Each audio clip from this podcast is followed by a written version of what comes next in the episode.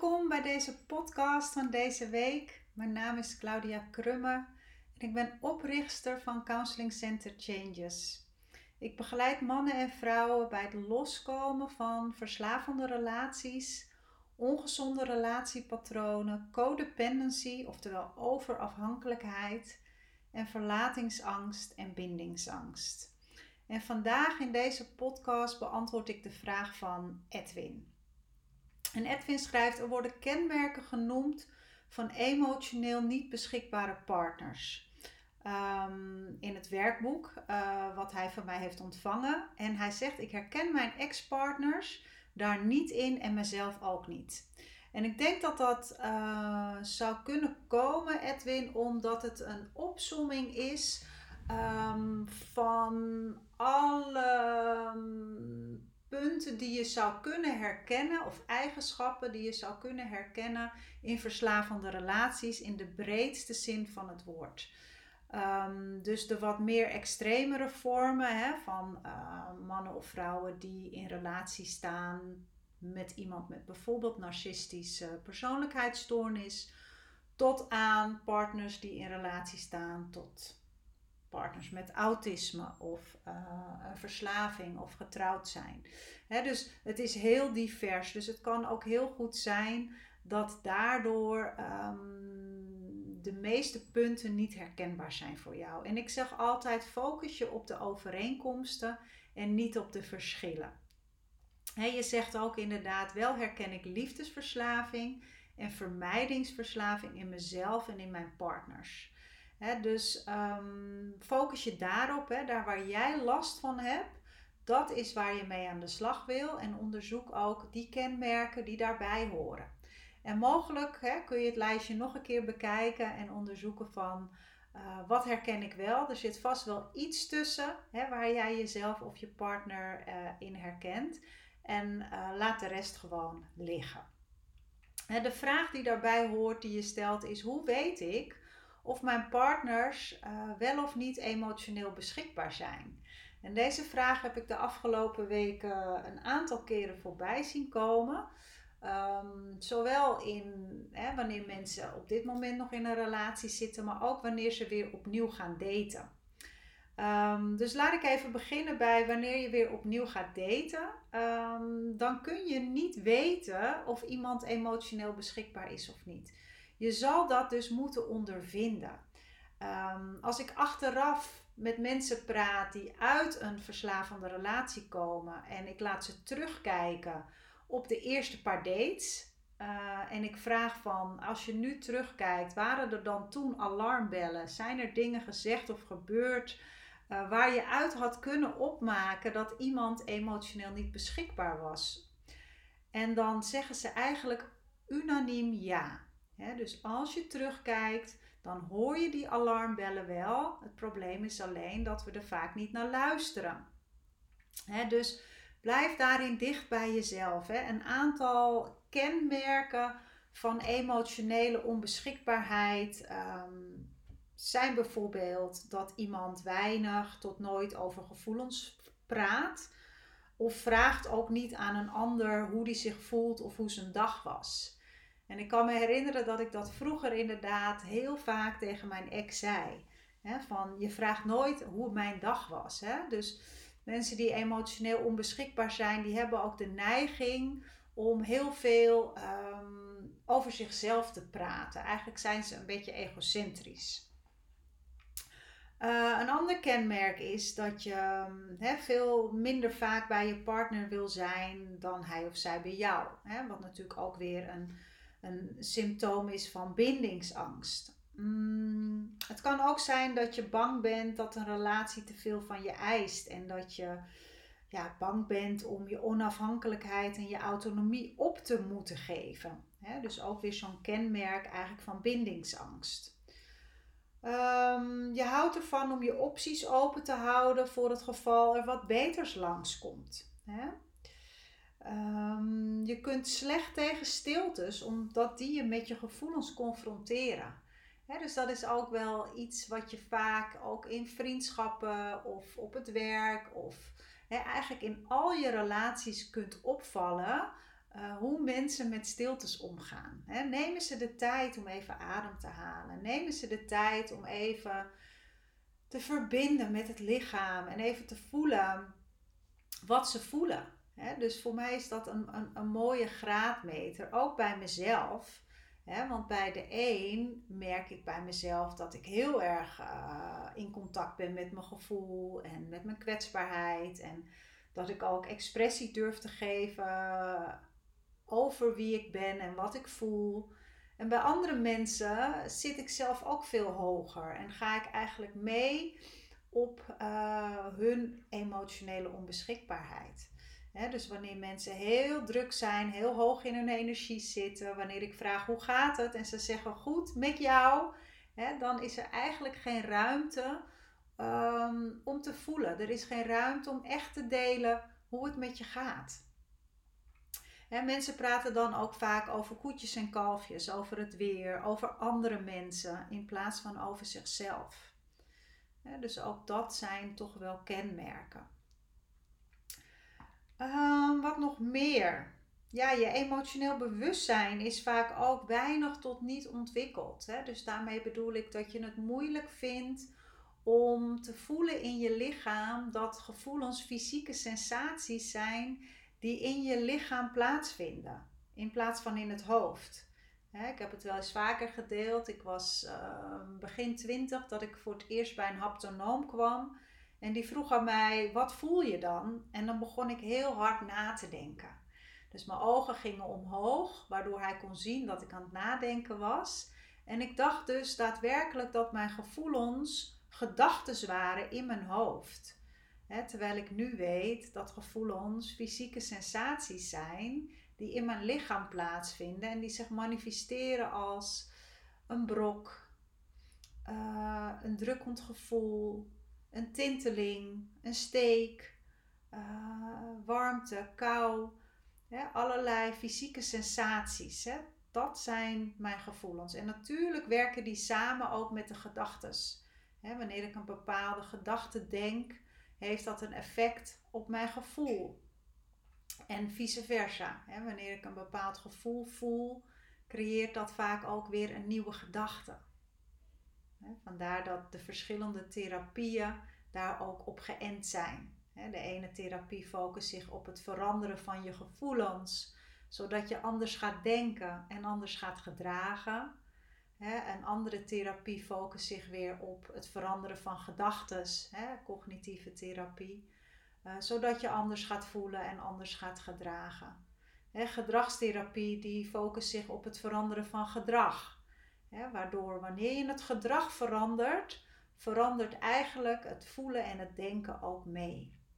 dus het werkt allemaal en het is maar afhankelijk van welke insteek je gebruikt en welke het meest passend is voor de fase in jouw herstelproces uh, waar jij beland bent. ik kan me herinneren dat uh, in de tijd van mijn eetstoornis um, juist het veranderen van het gedrag heel belangrijk was voor mij om uh, die onthouding van dwangmatig eten te ervaren in mijn leven. En dat het veranderen van de cognities, van mijn gedachtes, uh, ook wel belangrijk waren, maar die zorgden niet voor het daadwerkelijk doorbreken van mijn gedrag.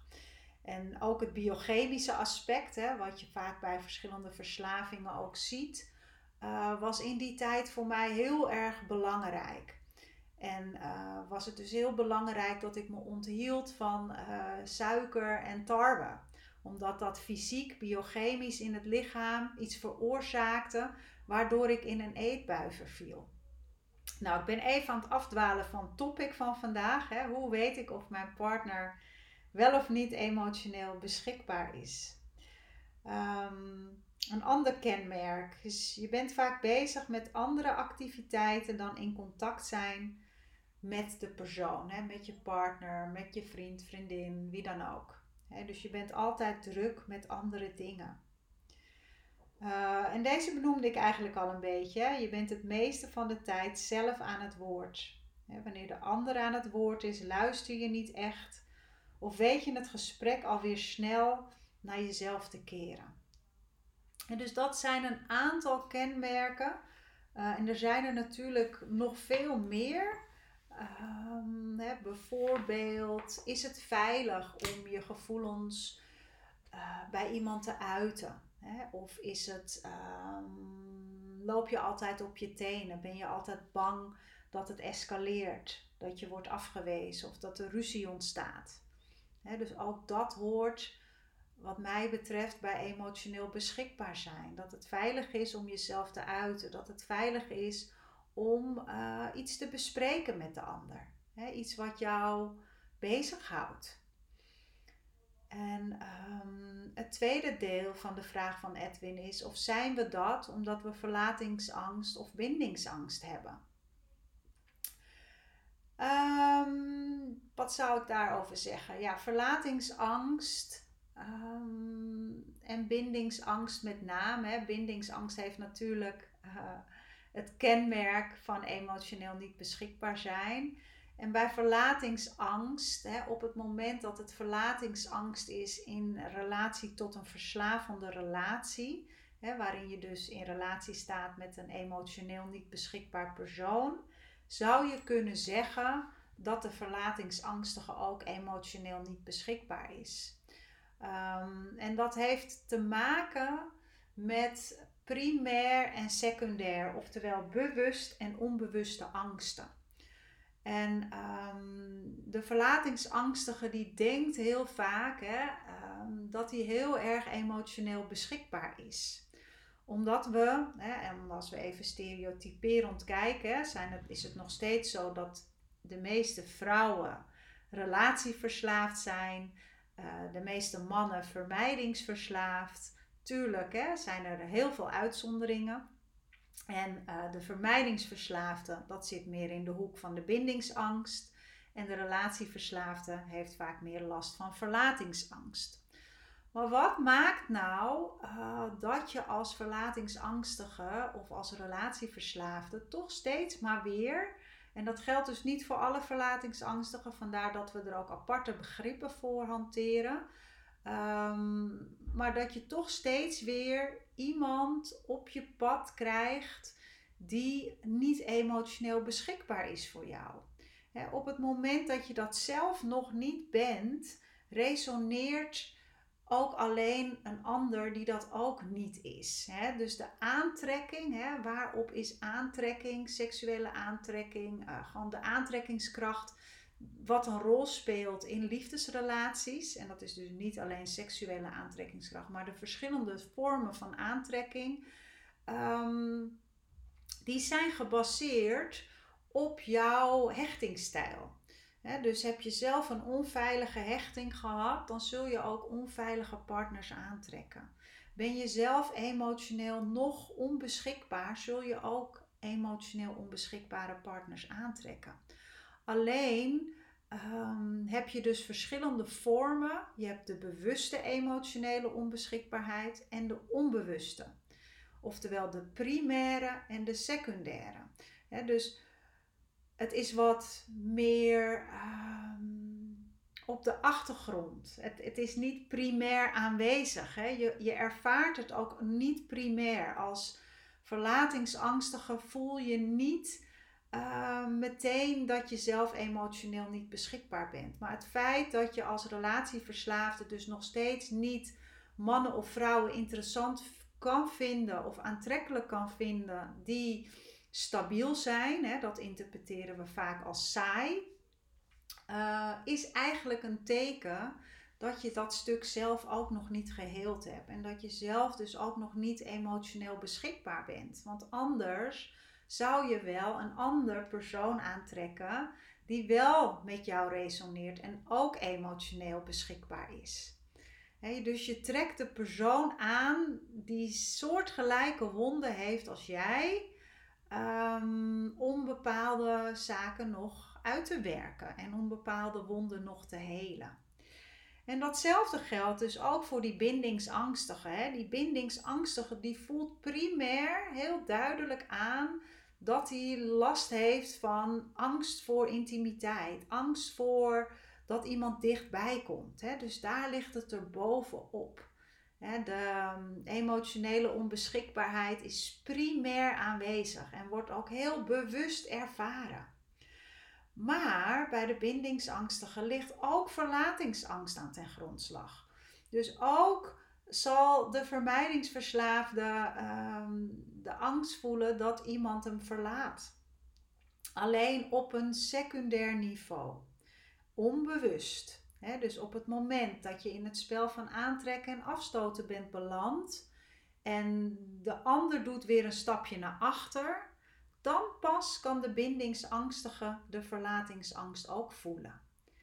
dus zo dansen ze samen die dans.